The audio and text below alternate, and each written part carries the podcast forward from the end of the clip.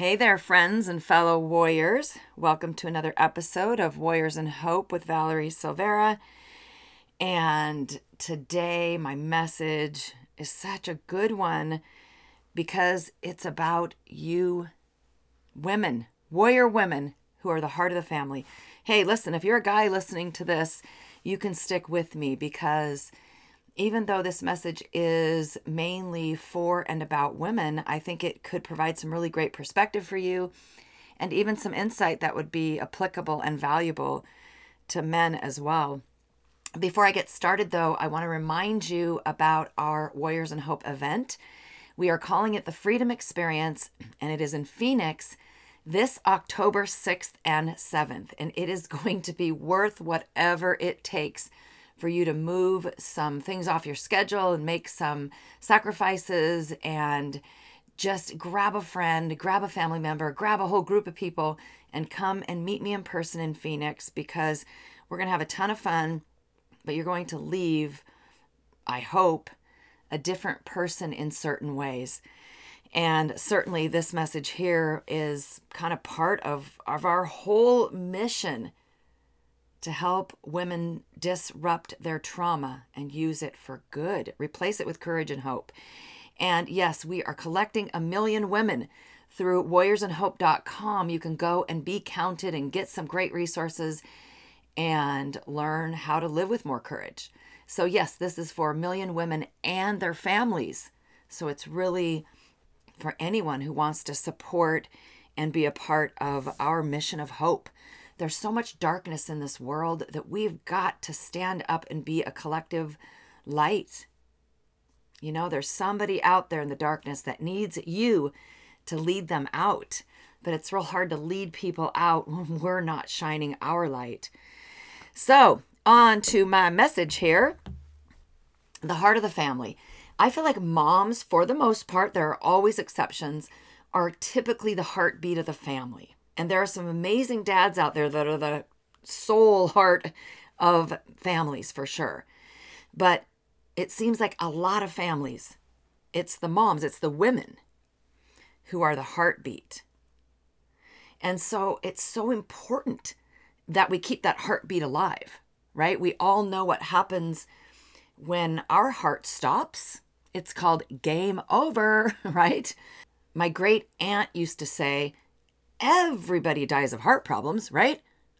Because when your heart stops, you have a problem.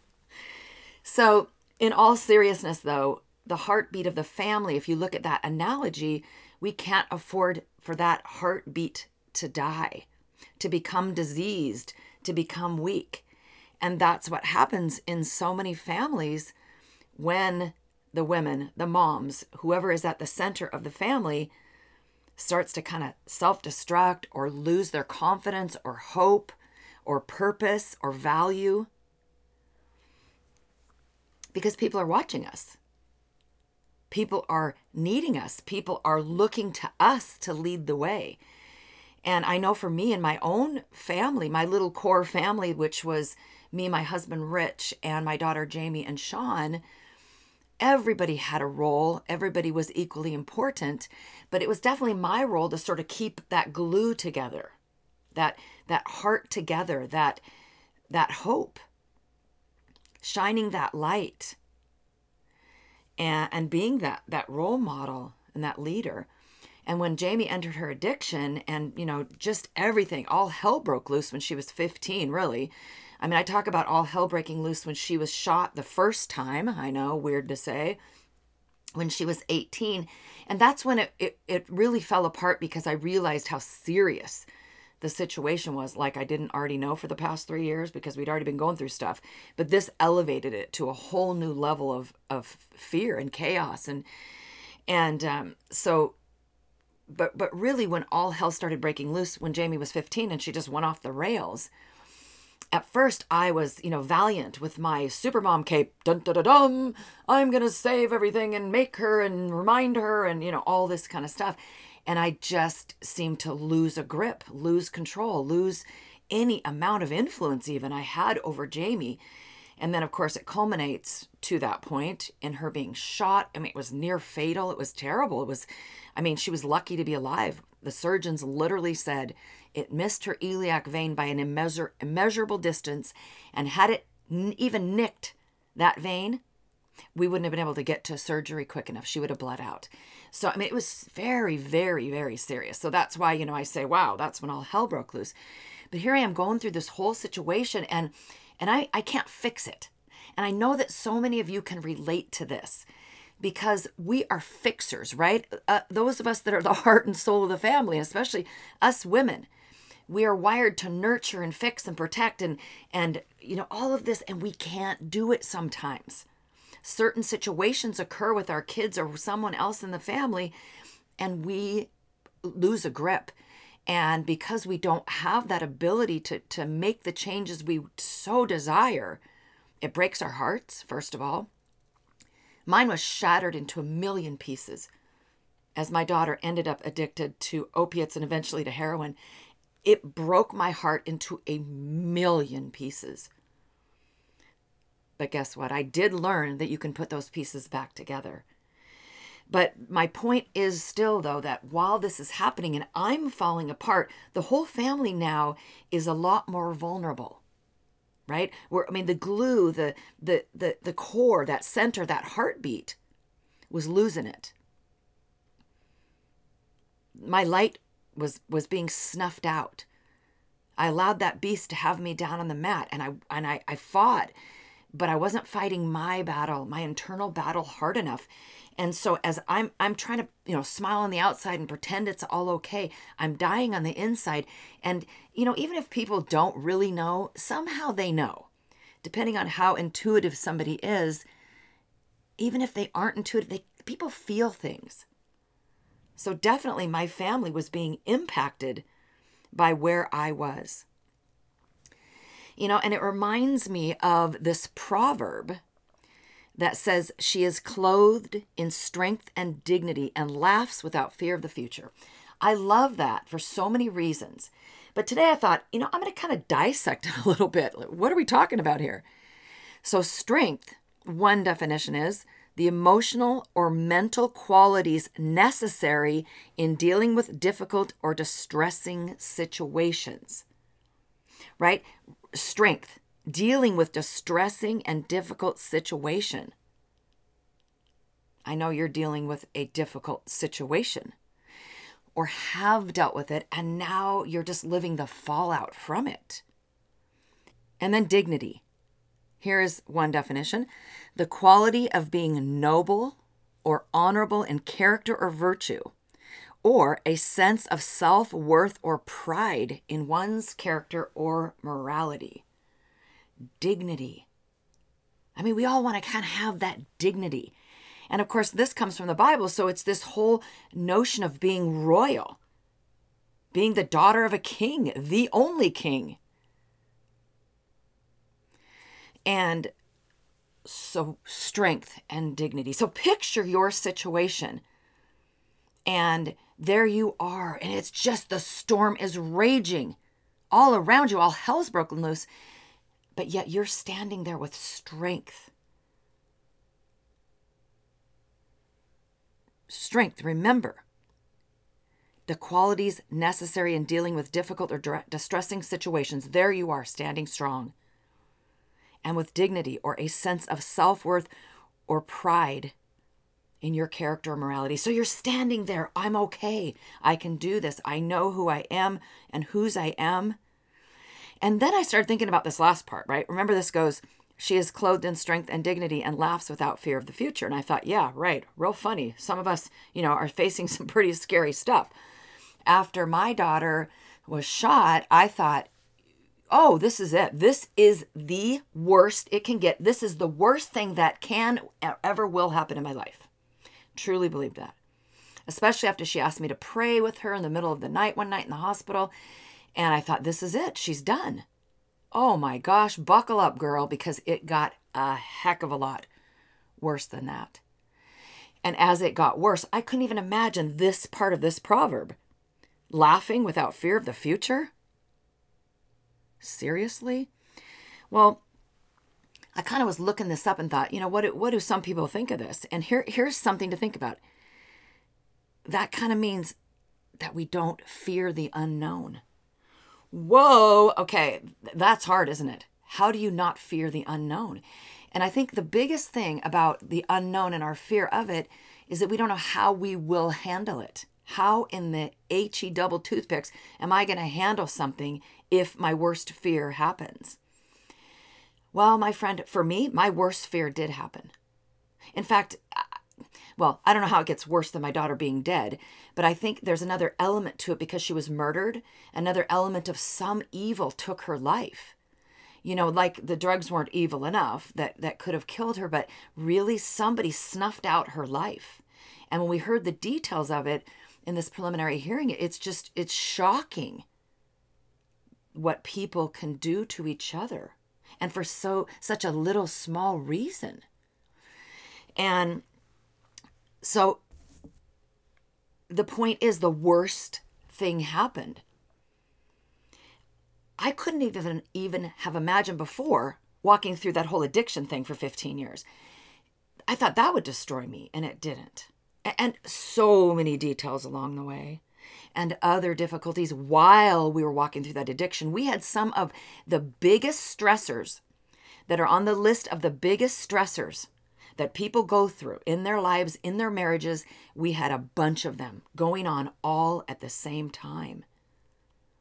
But you know what? Here I am. And so I wasn't sitting around going, ha ha ha, oh, this is crazy. I can't wait for this awful thing in my future laughs without fear of the future, that just means being lighthearted because we're not afraid. And I think this is why I talk about courage, courage so much. It's why it's at the center of everything I teach and what I believe, because I believe even having faith in God takes courage. You know, we can't see, we don't get that email from Him, which I still think God at heaven.com would be a fantastic idea. But apparently, God's not on the super information super highway yet. Actually, he's on the the quicker one, right? Which is right to your soul. But it's hard for us to hear sometimes. So even that gives us pause and makes us feel scared and uncertain. Whatever it is that has threatened your family, threatened the core of your people, Maybe your family is extended beyond people who are related to you by by blood or marriage. Maybe it extends to this group of friendships that you have. Whatever it is that you consider this family, you are a heartbeat. Even if you aren't the heartbeat in every single of these types of groups you consider yourself a part of, your heartbeat matters. So we cannot wait. What happens is we're waiting for somebody else to change. We're waiting for a situation to resolve itself, something to get, you know, get over it. I waited for Jamie to get clean. I waited for 13 years for her to find her brain and put it back in her head, I told her. Because, you know, I didn't understand addiction. I didn't know what was going on for the first few years. I didn't know what to do. And so I just kind of waited and and I guilt tripped her and tried to make her and force her and I did all sorts of other things. I wore out my supermom cape. But you know what I've learned? And and by the way, when I pulled the emergency brake on the roller coaster from hell, I did it when she was still very very lost in the belly of her beast. I just can't had an epiphany and I realized I didn't have control. I never lost hope but I didn't have control. And I knew I was losing it. And, and I was, my family was going to fall apart if I didn't get it together. Because I was pretending and smiling, and a lot of my extended family didn't have a clue. In fact, some of them read Still Standing After All the Tears, my first book, and, and literally came to me and went, Wow, I had no idea you were going through that or feeling like that. You know, and a part of a part of me wanted to go, Really? You had no idea? My daughter was in addiction. She was putting heroin in her body. You had no idea? But really, you know, to to their defense, of course they had no idea. They hadn't experienced that. Thank God for them. Would never want them to have, have to have experienced that. And but anyway, the point is is that no matter how you're acting on the outside, if you're dying on the inside, eventually it is going to affect everyone. Right? Let's go back to that heartbeat analogy. you know, if your heart is dying, you know, one day you're going to end up in the ICU or on, you know, or on a slab because you didn't even know it was kind of in there just lurking and, and waiting for that that moment where it's had enough. And so we can only live in these states so long where we're just covered in fear and anxiety and anger and and confusion. We're we're cynical, we feel defeated and discouraged and insecure and insignificant. We're self-conscious, we're negative. We've got self-pity. We just feel weak and worried. You can only live in that state for so long, and something's going to be affected. And it very easily could be you physically, for sure. I know I've had physical ailments because of that, but also emotionally and the strength and the core of that family. And by the way, you know, I happen to be a believer, and whatever you believe, you know there's evil out there. And excuse me, I call it the beast. And, you know, Satan is the official title, but, you know, the big beast. And he's got all these minions running around, and we've all got these beasts that we have to fight.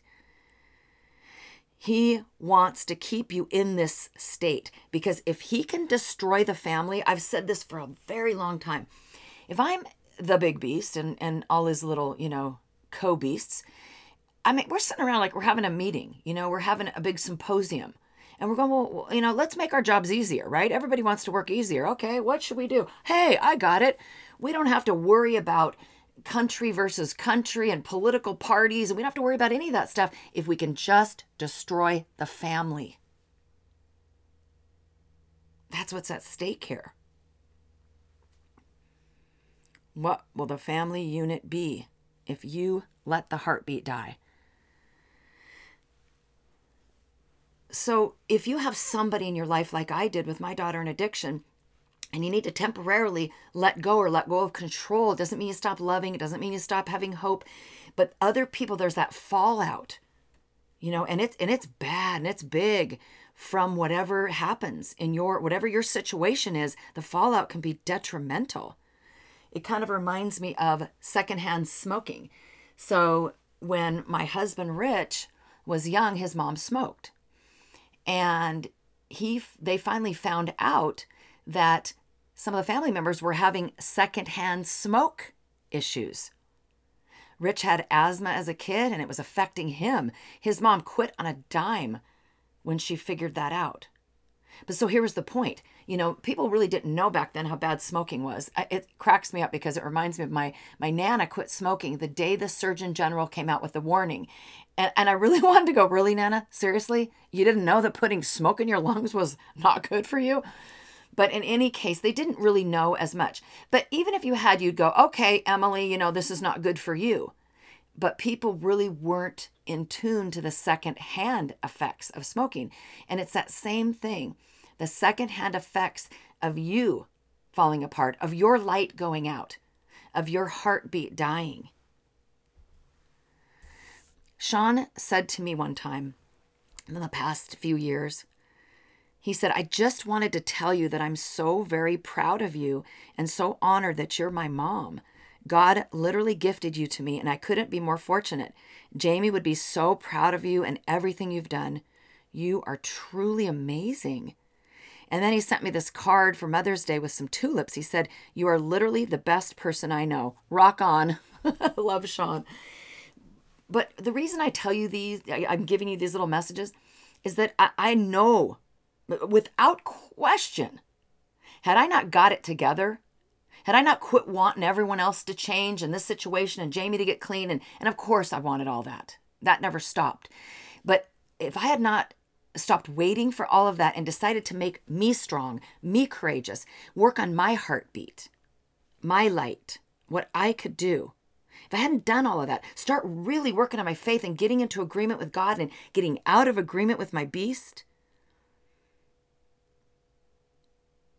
I have no doubt that I probably would not have that relationship with Sean right now. That kid that wrote all that about me, he's the same kid that claims, Rich and I have a different memory, that he was grounded every year for like a month. Really, Sean, a month. Hey, that's what he said. Uh, he's for, for bad grades, by the way. He is also the kid that went to live with his dad when he was a senior in high school because he didn't like our rules. We were too hard on him. He's the same kid that felt that Jamie got all the grace. He's the same kid that didn't want to hear the story of the prodigal son. One more time, mom. Don't want to hear it. That same kid wrote all of that.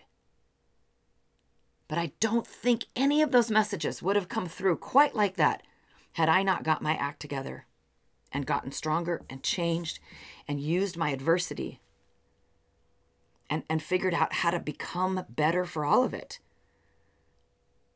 I really think my family would have fallen apart, and I have no doubt I would be divorced. I would be lonely, bitter, depressed, powerless, hopeless, grief stricken, and so much more. It is up to us, ladies, warriors. It is up to us to be role models. Women are powerful and we are needed. It doesn't mean that we are discounting men or putting them on a lower level. That's not it. But we can rise up and be the best that we can be. That's the best we can do for the men in our lives, for the children, for everyone around us.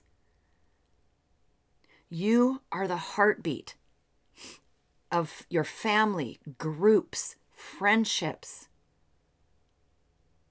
Don't let your heartbeat die. Warrior woman, I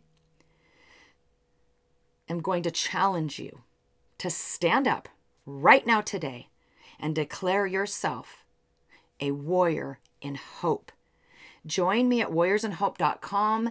I want you to declare all of this. This is all part of the process of becoming a warrior, by the way. So join us there at whatever level you want. Make a commitment if you really want to take it to another level. Make a commitment to be in Phoenix in October for the Freedom experience. It's time. We can't, we have no more time to wait or waste. Today's the only day you're guaranteed. So make today the day you become a warrior in hope. And make sure that you keep your heartbeat strong.